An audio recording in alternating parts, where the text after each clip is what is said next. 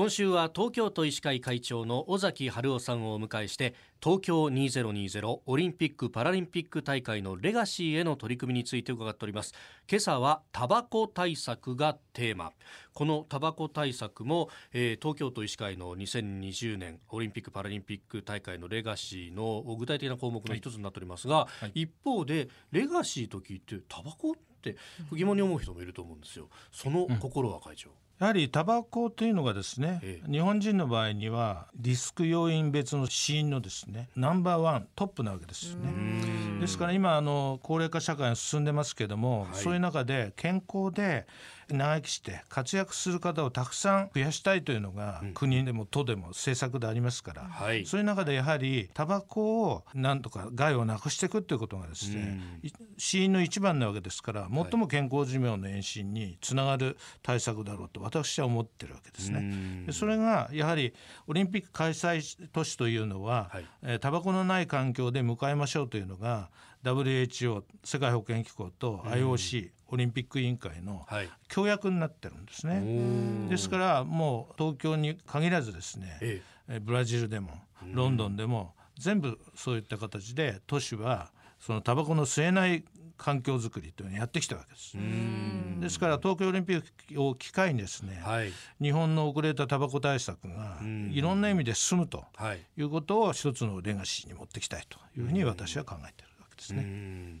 まあ、それに合わせて東京都はお店の中での喫煙というのはまあ基本的に禁煙だという条例も作りました、まあ、国も法律作りましたけど都の条例のはそれよりはるかに厳しいとい。うものができたと、これも一つのレガシーと取れているわけですか？そうです、うん、この従業員がいるお店では、はい、えー、喫煙はできない、うん、あるいはお子さんがいるところ、うん、あるいはその小中学校高等学校こういったところはもう敷地内全面禁煙するとかですね、はい。従業員子どもを守るというのが東京の条例の特徴ですけれども、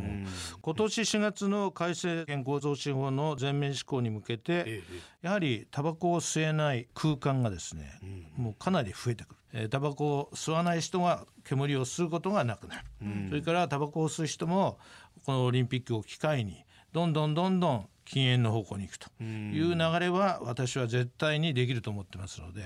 まあ、こういったものをしっかり進めていきたいと思ってるわけ。です。うん。まあ、タバコの中には例えばその水蒸気のタバコですとか煙が出ないタバコとかいろんなその新型のタバコもあると思うんですけど、こういったものも良くないんでしょうか、えそうですね。例えばあの今加熱式タバコというのが大変、まあ、ある意味では人気があると言いますか、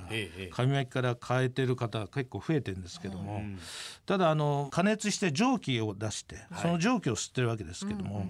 だから燃やさない分発がん物質は減ってると思いますが、発がん物質はないわけだよ。ない。そうです それから蒸気にすることによって未知の発がん物質が出てる可能性もあるんです。でこれはまだ検討中でわからないんです。からニコチンは必ず含まれてますので、はい、心臓血管脳血管の病気は主にニコチンが作用して起きるわけですから、うん、そういった意味でがんに対する発がん性は多少落ちるかもしれませんが、はい、害のないわけではないのでやはりこちらは害がないから吸うんだみたいに今、えー、誤解されてる面があるんですが、えー、害はやっぱりあるわけですから、